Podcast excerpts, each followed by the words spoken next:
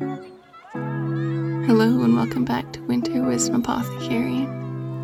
Join us for journeys with plants and stories about their lessons.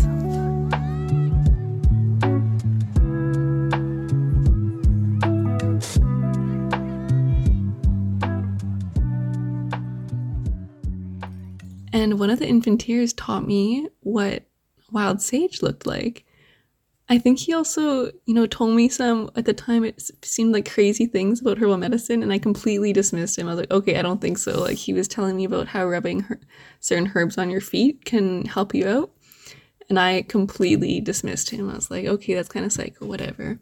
But he taught me how to find wild sage and he rubbed it in his fingers and it smelled so wonderful. Um, and so I really began sitting with wild sage quite a bit.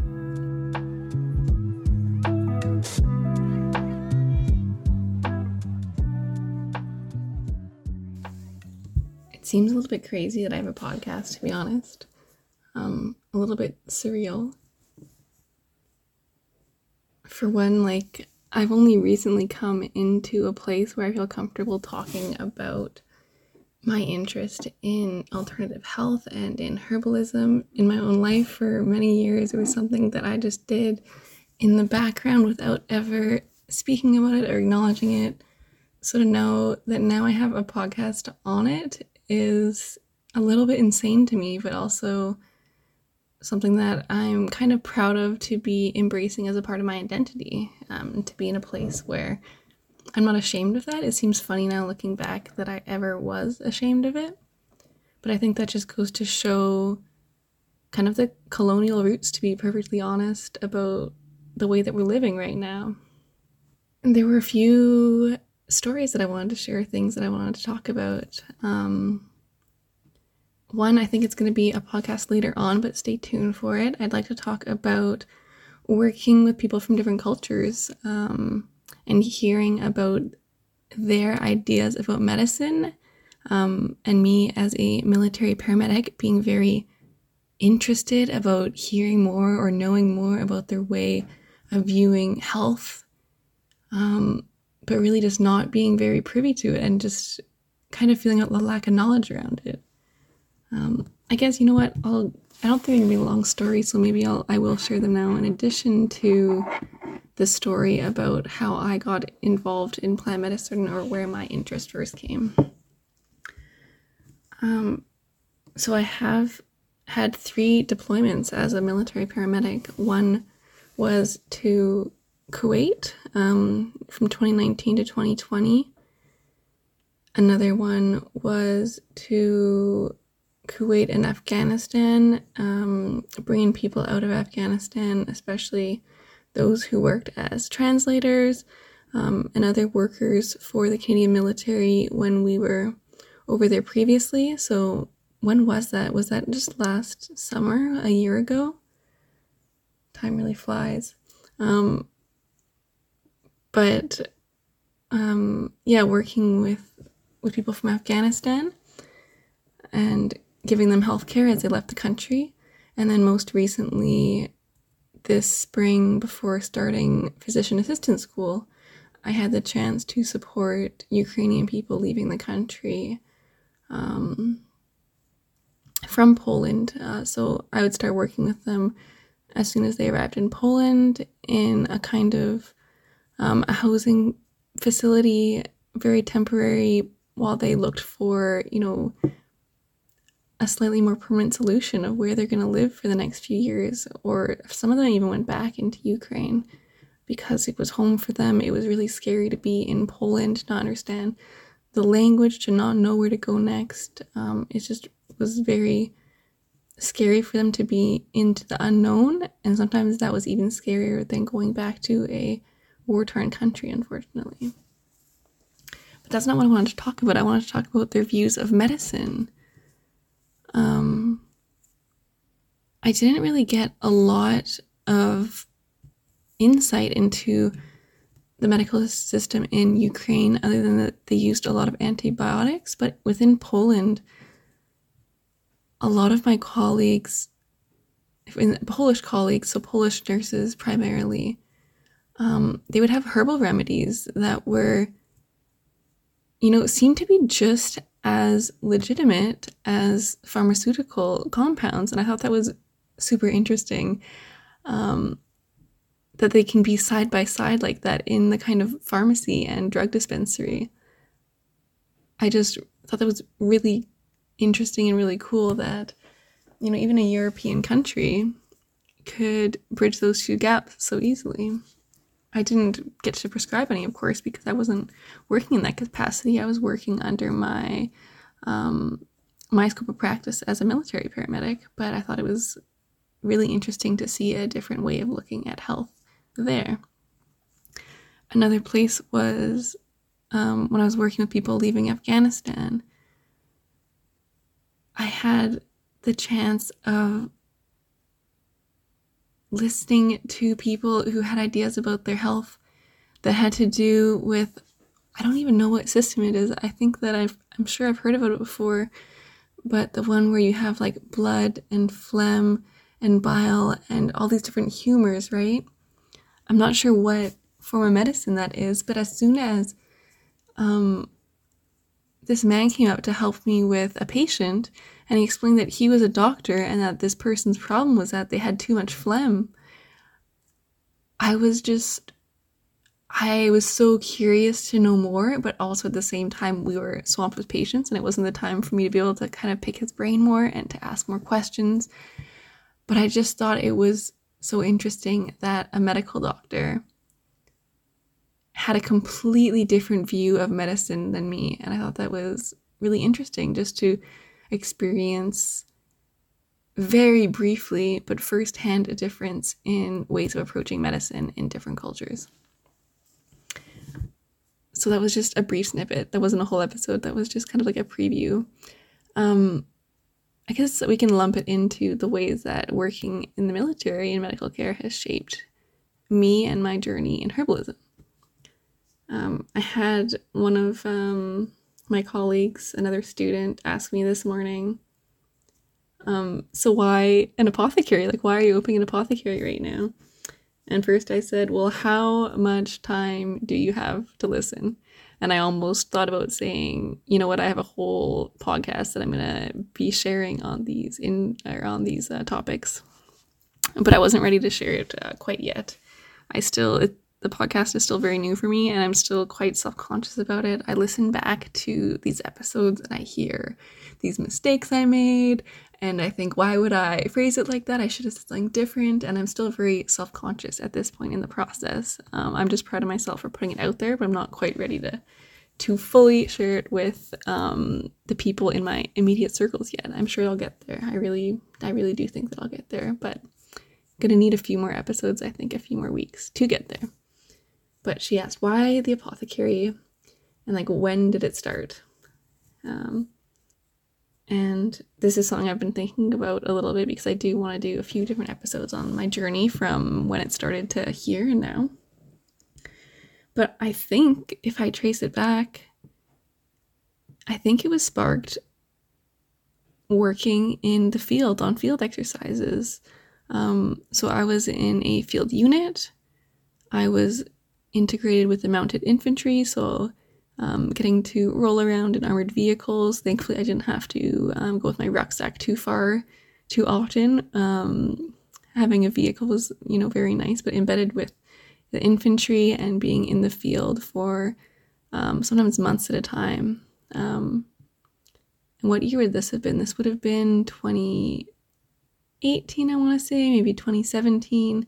But being in um, the field in the prairies in Wainwright, um, which is kind of east of Edmonton, a few hours. But we would be out in the field with very limited resources for weeks and months at a time. Um, and, you know, when you're outdoors that much, you start to get more of a feel for the rhythms of nature and just being in nature. And somehow I must have already recognized rose hips for one reason or another, but I saw so many rose hips growing in the field. Um, and one of the infanteers taught me what wild sage looked like. I think he also, you know, told me some at the time it seemed like crazy things about herbal medicine and I completely dismissed him. I was like, "Okay, I don't think so." Like he was telling me about how rubbing her- certain herbs on your feet can help you out. And I completely dismissed him. I was like, "Okay, that's kind of psycho, whatever." But he taught me how to find wild sage and he rubbed it in his fingers and it smelled so wonderful. Um, and so I really began sitting with wild sage quite a bit um, and at this time in my life, I was re- writing a lot of poetry as well. Um, writing poetry is something that I've done since university, like since I was 19.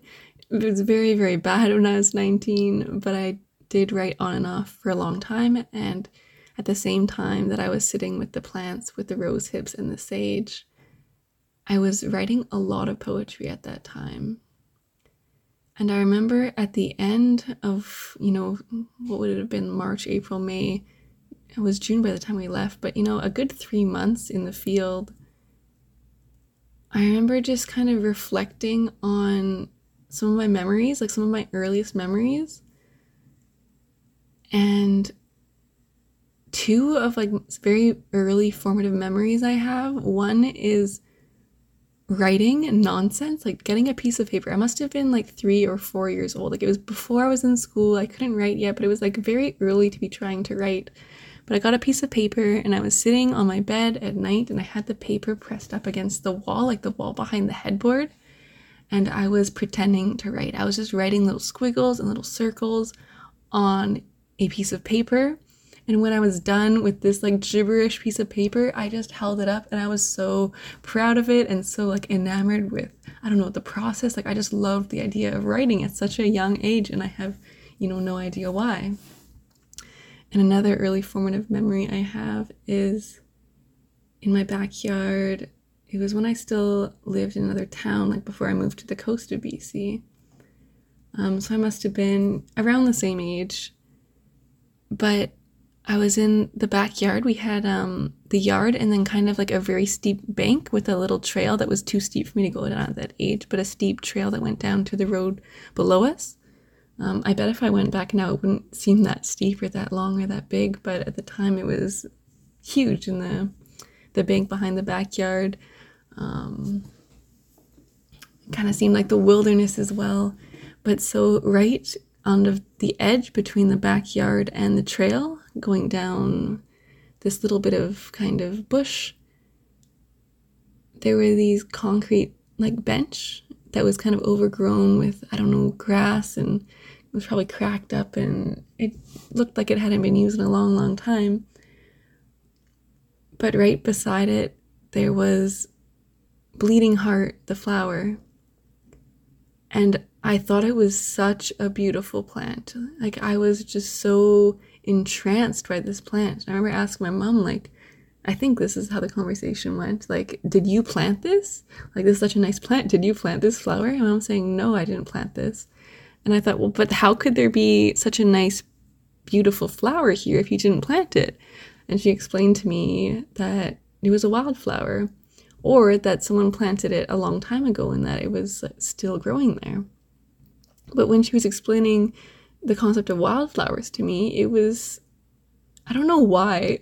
I mean, you're young, you don't know much about the world yet, I guess, but she's explaining to me that, you know, flowers can just continue on in the world without you needing to take care of them or plant them or garden them. Like they are independent of people. They have their own way of being in the world. And that, I don't know, it just really blew my mind. First of all like how beautiful it was and then second of all that it just existed in the world of its own will like no one was taking care of it it was just there. And so immaculately taken care of it looked like to me um, but no one was taking care of it it was just there. And i think on a metaphorical level it's pretty funny that it was a bleeding heart flower um, and that i already had this you know connection to writing um, I kind of joked to myself that it was like the universe telling me to be like a bleeding heart poet. But a little bit further than that, I recognized at that time, like I was really looking for my purpose I think just as I'm, you know, wandering these fields of sage and rose hips and underneath the night stars, oh my gosh, the stars in Wainwright were absolutely beautiful. There's no there's no light pollution there, so the stars were just so bright. I got to know a lot of the constellations, but oh, and sleeping outside under the stars, like we would just sleep in the field underneath the stars many, many nights. Um, and it's a really intimate way to be with the earth. But at that time, I was, you know, thinking about, you know, what is my purpose in this world? Like, why, where's my place here?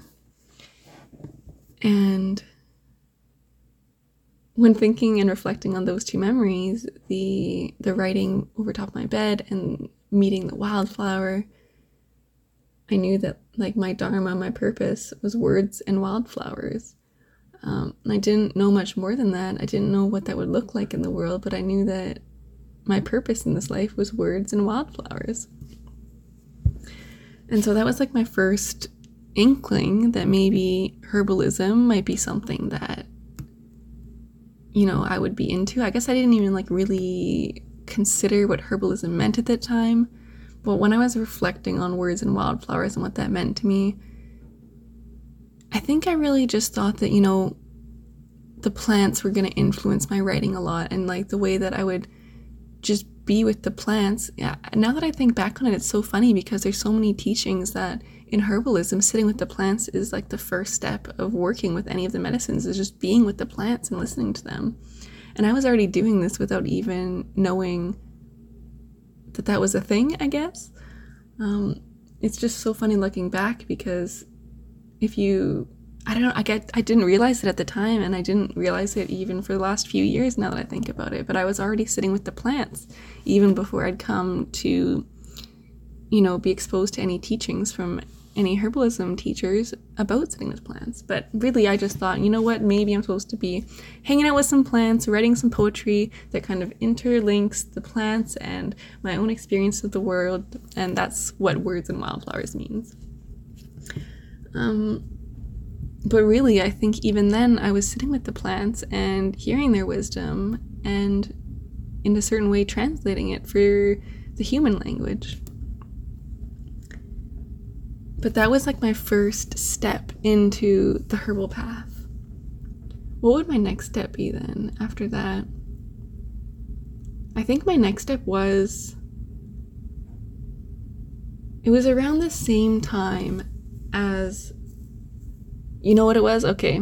Oh my gosh, the next step was um, doing a meditation retreat. So it was like a year and a half later, I'm pretty sure. Maybe it was the same maybe it was that August after that spring exercise in the field. It might have been actually. I think it was. So I spent three months in the field with the roses and well the rose hips because it was uh oh maybe they were rose at that time maybe they weren't rose hips yet it would have been in the fall after that the roses rose hips came maybe it was just the sage first of all maybe the sage was the first one who came to me and then the rose hips came the fall after that um, but definitely sitting a lot with the sage in that fall exercise when I was really reflecting on words and wildflowers. And then I did a 10 day long silent meditation retreat. Um, it was Vipassana meditation, which was the hardest thing I've ever done. It was harder than my military training for sure. Just so much discipline and being with yourself and sitting with yourself and focusing. Um, and this was before that I learned that I had ADHD and before I learned that I had like facet joint syndrome in my neck from um, um, a, a, collision actually that happened at that spring exercise. It was um, a multi casualty incident actually, which I was a patient in and I was a responder for, and I was so concerned about everybody else. I didn't really worry about my own health until much later. But so I'm at this meditation retreat I don't know I have ADHD. I don't know that I have facet joint syndrome or like, you know, chronic neck pain. And it was such a tough time getting through that 10 day retreat. But during one of the days, I was like quite a few days in at this point. So, like, you're really getting deep down into your subconscious and just like into your inner self because there's, n- there's no other inputs. You're not reading, you're not speaking. There's absolutely nothing else that's supposed to be entering your mind at that time. It's really just going deep and examining what's already there. And so on day, I don't know, four, five, six, seven, I don't know what day it was, but I remember still pondering this question of like, what is my purpose? What am I here on this earth to do? I feel like there's something more important for me to be doing, and I don't feel like I'm there right now. And I just looked out the window one of the days before a group meditation, and there was some kind of weed, like some kind of grassy weed out the window. Nothing particularly fancy. There was no flowers on it. I really don't know what plant it was. I really wish that I knew now, but I, I, I'm not sure what it was. But looking at this kind of like milky oats looking plant, maybe, or maybe I'm just putting that into the picture now that I'm reflecting back on it. But kind of like a wheat looking plant, maybe. And this like answer came to me in like my own voice, but also just like out of nowhere, kind of like dropped into this empty pool this thought of plant medicine. Plant medicine is what you should be doing. And it was so confusing. I was like, um, excuse me, what are you um what are you talking about? I'm not really sure what that means. Because I had been looking at ayahuasca previous to that and kind of considering maybe doing an ayahuasca retreat, but that was the only I feel like the only exposure to plant medicine that I had. And then to look at an everyday normal weed and think, no, this plant medicine, like this is the kind of plant medicine that you should be working in. It was very confusing. It was completely confusing to me, and I just kind of brushed it off and was like, okay, um, I'm not really sure where that came from, but I must have, you know, I, I kind of like not made it up, but it, it wasn't meaningful anyways. Like it was just a random thought I had. It doesn't matter that I had a thought on a meditation retreat. It's not that big of a deal. But in that moment, like it was just this very clear and strange thought that I'm not sure where it came from, but you know, thinking about my purpose, and then I look out the window and this thought of, you know what, plant medicine, that's this kind of plant medicine, this is what you should be focusing on. And then I didn't think about it too much for a couple years, I think, maybe at least a year. But I did start listening to no, okay, yes, okay. So after the, the meditation retreat, I think about a year later is when I had my deployment to Kuwait the first time in 2019, in December of 2019. And the coworker that I went over with, um, I believe she's Korean Métis, but she introduced me to smudging and we both talked a lot about like manifesting and just spirit. Um, it was a really wonderful relationship that we built over the time of our deployment. I'm not sure what came first or second, if it was the smudging or if it was learning about plant medicines um, through Jackie, Jackie Wilkins, or if it was me looking again into ayahuasca and Ayauma. So I'm not sure if I'm saying that right, but I was looking again into ayahuasca retreats and um, these, what were they called? Plant fasting? Plant fasts. When you eat very, very plain foods and you consume, um, you know, just one plant to really get to know it deeply. And then after you've gotten to know it then you you take the ayahuasca or maybe you don't even take the ayahuasca but this this plant fast um, was introduced to me through this you know research for ayahuasca. About at the same time that i was learning about um, smudging and sweetgrass and very soon after looking into the ayahuasca retreats i ended up finding jackie wilkins page she um, is a naturopathic doctor Right now, she's um, living in Nanaimo. At the time when I stumbled onto her, she was living in Toronto or around Toronto. Um, and she had, and st- she still has, um, Halish medicines. And I stumbled onto her um, course. What was it called? Um, working with plant medicines from the heart, maybe it's called. Um, but I signed up for this course. I paid for for this very short course and I learned about, you know, sitting with the plants and asking their permission when you want to harvest them and reflecting on access of indigenous peoples to the plants as well if you're able to access them, then you should really be reflecting on if Indigenous peoples are also able to have that same level of access to the plants and the plant medicines. Um, and so she was probably my first formal teacher in that way in taking her online course. Um, and that was my next step into herbal medicine. And then when I came home, um, I started listening to a lot of podcasts about herbalism.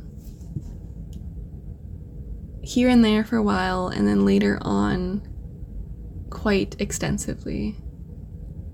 I think when I first came home, it was probably like another year before I made my desk. I know it sounds funny to just like link these two things together. You're probably not following the story at all at this jump because I'm trying to really figure out what happened in between coming home from Kuwait and what was my next step into herbalism, I guess.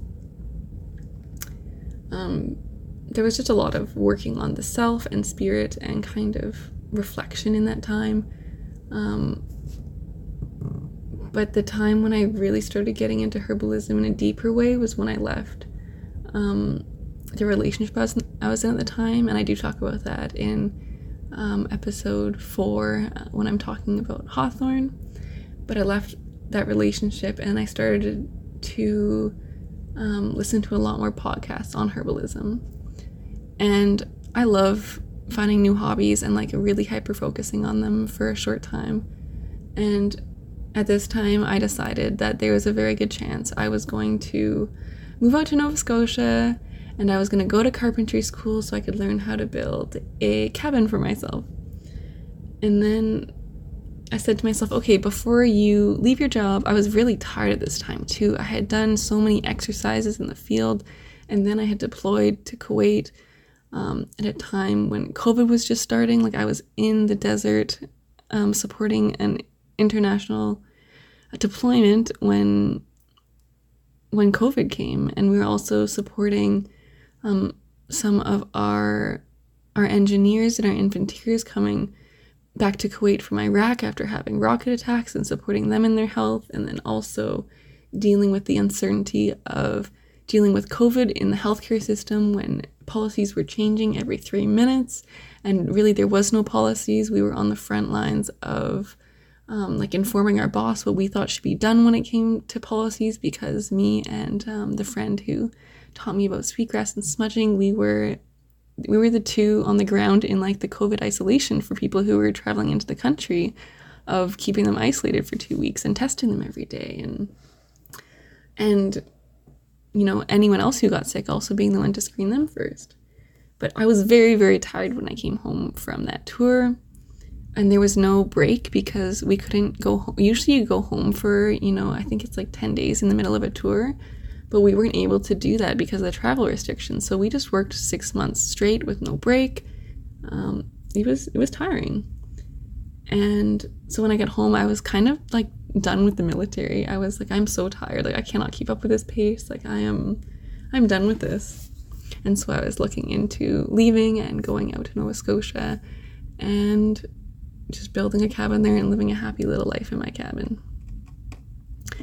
Um, but as I was learning how to build it, oh, oh no, not about how to build a cabin. So I decided that before I decided to commit to carpentry school, I should probably try doing some woodworking first to make sure I like it. That's kind of the way I go about life. Before I joined the military, I went to paramedic school first and became a paramedic, even though the military would have paid for my schooling if I joined them first. I wanted to make sure that I liked being a paramedic before I committed to six years of doing it which is what um, an entry contract is with them for um, medical technicians.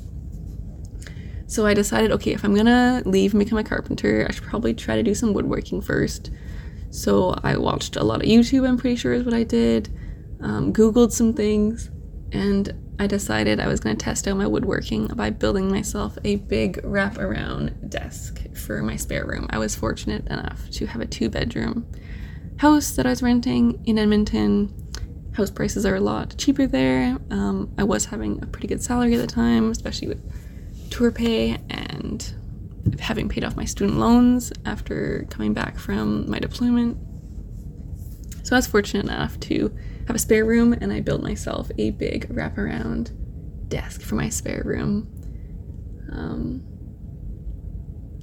it took me like two weeks to build, I think.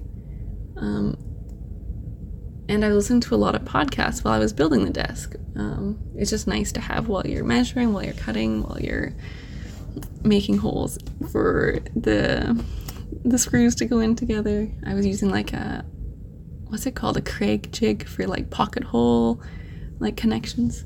Anyways, um, it took a lot of time, and I had a lot of time to listen to podcasts while I was working. So I was listening to podcasts, and I started with very general self help kind of themes. And then as the days went on, I realized that I was listening to more and more and more and more herbalism podcasts. And by the time I finished my desk, I realized I didn't want to go to the woods to build a cabin. I, like I didn't want to become a carpenter. I just wanted to go be with the land. Like I really wanted to be a herbalist. It wasn't that I wanted to be a carpenter, it's that I wanted an avenue to be a herbalist. Like that's really what I wanted to do was herbalism. And then what happens next in the story? I'm gonna have to really think about that for a second. Next, I guess I just experience the medicines. Like I order some medicines from Halish Medicines from Jackie Wilkins, and I just experience the power of their healing that's that's the next part of the story. And i really did experience a lot of healing from those medicines. Um, especially at the time i mean i was going through a breakup. I got a lot of medicines from the heart from her a lot of um, flower essences. Let me rewind for a second too. I got so ghost pipe is a plant that had been speaking to me for quite a while um, it just kept showing up for me in different ways. Especially when I was looking at land in British Columbia before I um, before I started looking at Nova Scotia, I almost put a, um, an offer on a lot in British Columbia, and I was hiking um, around in the area close to that lot. Ghost pipe came up to me in the woods. Um, I saw ghost pipe, and I really felt like a like a welcome into herbalism too. Like it was telling me if you come here, we'll be able to work together.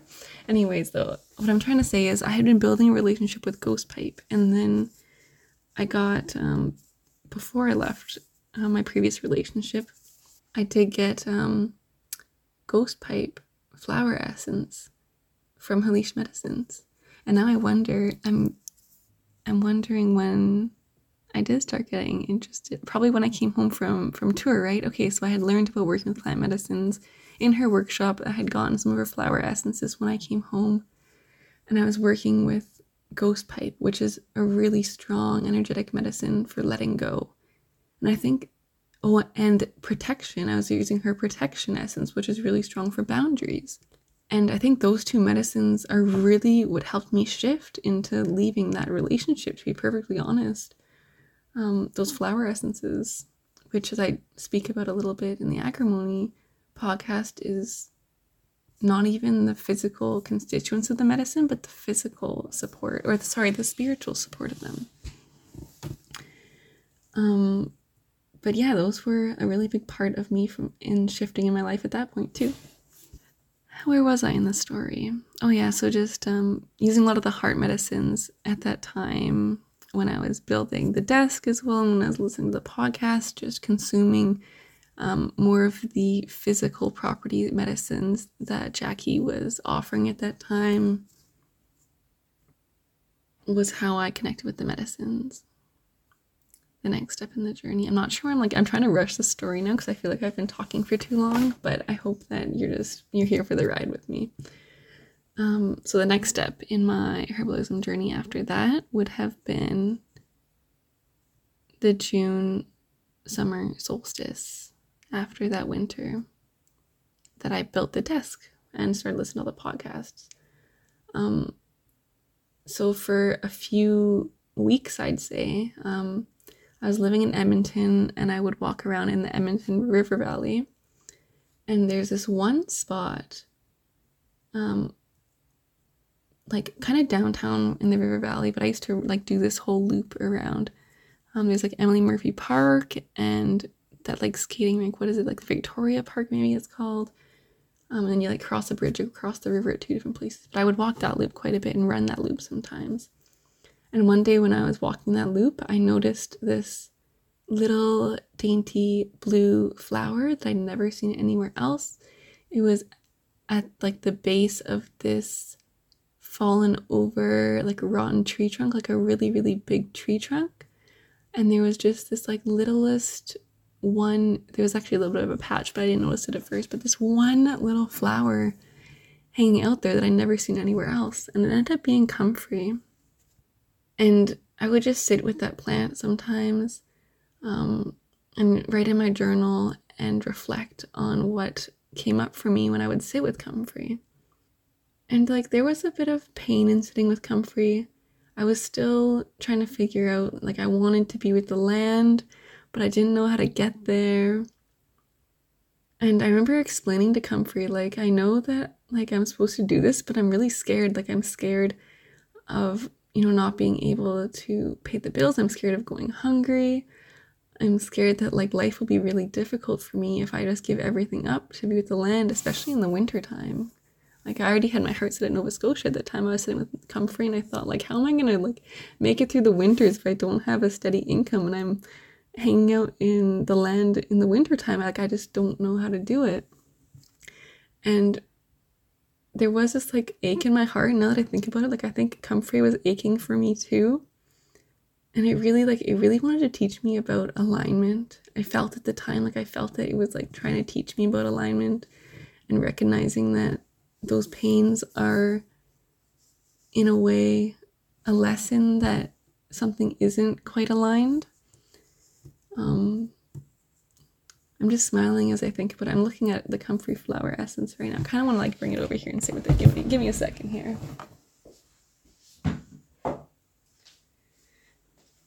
So I'm sitting with comfrey quite often, and I decide that I want to make a comfrey flower essence on the solstice, the summer solstice, and also that I'd like to make a rose petal tincture.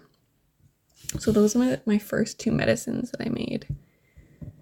And that would have been not this summer, probably last summer, the summer of 2021, June 21st, 2021. Does that make sense?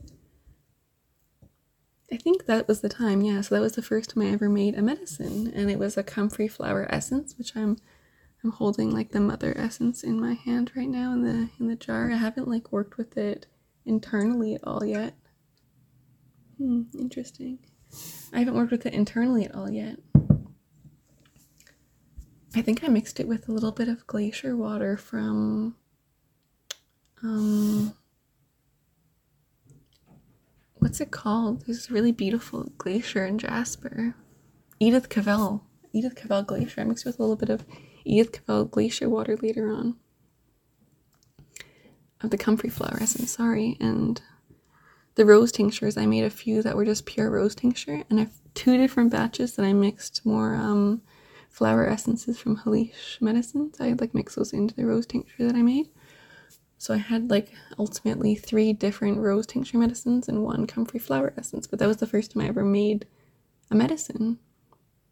Um, and I've been working, I still have quite a bit of that rose tincture, but I've been working with it here and there um, in varying amounts ever since then. And it's, it's quite lovely. Um, and again, rose is for me like an ancestral medicine. Um, my grandma used to have to like go out in the winter and pick rose hips for tea. My great grandmother used to make rose hip tea quite often. And I'm not really sure. I should really ask my grandma more about her her history in herbalism because um, sometimes I'll talk to my grandma about my interest, my growing interest in herbalism, and um, she'll say, "Oh yes, your your grandmother or your great grandmother, like my mother, um, my grandmother's mother." Was the real herbalist of the family. Like she was a true herbalist, she says, but I really don't know those parts of her story. I really should should ask more about them. Maybe I'll write my grandma a letter. Um, we often write letters back and forth, and I'll ask her to share some of that with me. But um, my grandma says my grand my great grandmother. Uh, this is like on my mother's side. So my maternal lineage is Russian, so that's kind of like the lineage that I identify most with, I guess, is um, you know, my maternal side. So my mother's mother's mother being this herbalist and especially rose hips getting through the winters. And I really imagine like those those deep Russian winters and like the nourishment of rose hips and what that gives to you. But she used to roast them in the oven whole with the with the oven cracked open. I imagine that the oven cracked open was also to heat the home. Um, but that's the way that she works with rose hips or worked with rose hips. And so rose hips continue to be a medicine that are really nourishing for me. And again, it was one of those medicines that came up for me very early on, right after I met Sage. Um, seeing rose hips in in the in the field quite often and sitting with them quite often. And I missed a part of the story. So um, after coming home from Kuwait and after being so so tired, um, I actually told like work I needed a break. I was burnt out. I couldn't keep up at this pace anymore. Um, and there were some people within the organization that supported that and some that didn't. But thankfully, like my sergeant was quite supportive of it. And after I took the break that I needed for Christmas time, I went home. I saw my family. It was really nourishing for me. Um, I had left my relationship at that point. Um, so that was like one more stressor also that was off my back. And so I told work, like, I need a break. I need to go home. I need to see my family. And then when I came home, I said, okay, I'm ready to work again. So I went on the next domestic deployment, which was um, Garden Hill First Nation had asked for support from the military for a COVID outbreak. So um, we went up there and we helped support them with the ways that they requested of us. Um, but I got the chance to speak to some of the people of Garden Hill First Nation, and it kind of like reawoke in me like a curiosity, be a curiosity about a different way of life. I remember we were doing contact tracing, and um, the wife of the fellow I was trying to get a hold of to ask how he was doing, if he was feeling any better after his COVID symptoms had started, because um, we also would just check in on them, the people who were sick, and make sure they were still doing all right, and identifying anyone with like high risk medical conditions so that we could move them to Winnipeg before they got sick, because it was really difficult to move anyone.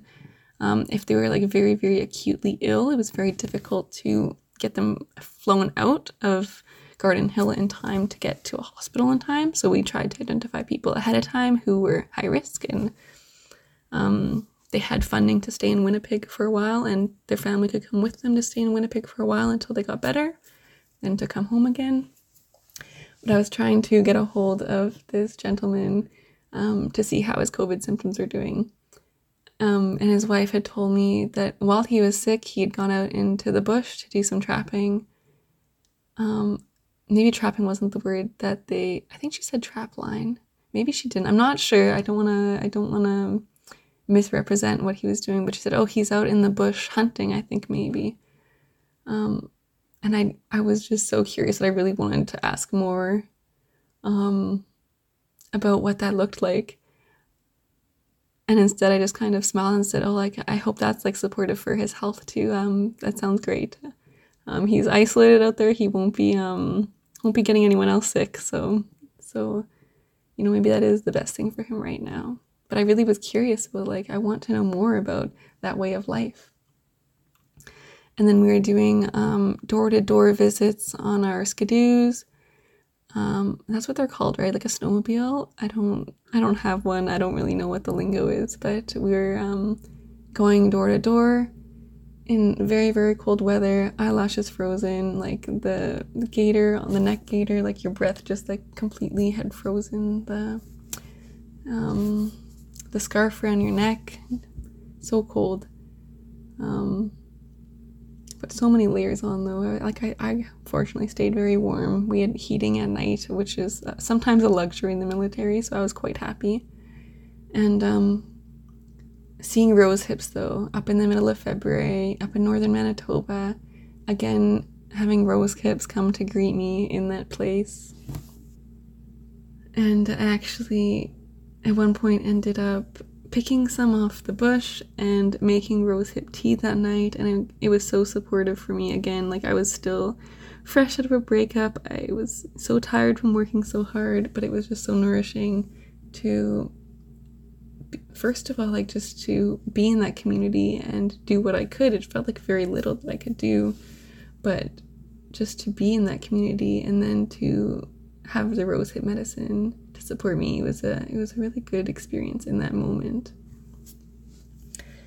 Um, but I was talking about comfrey and rose tincture, right? So I guess the first medicine I'd made for myself is really rose hip tea now that I think about it.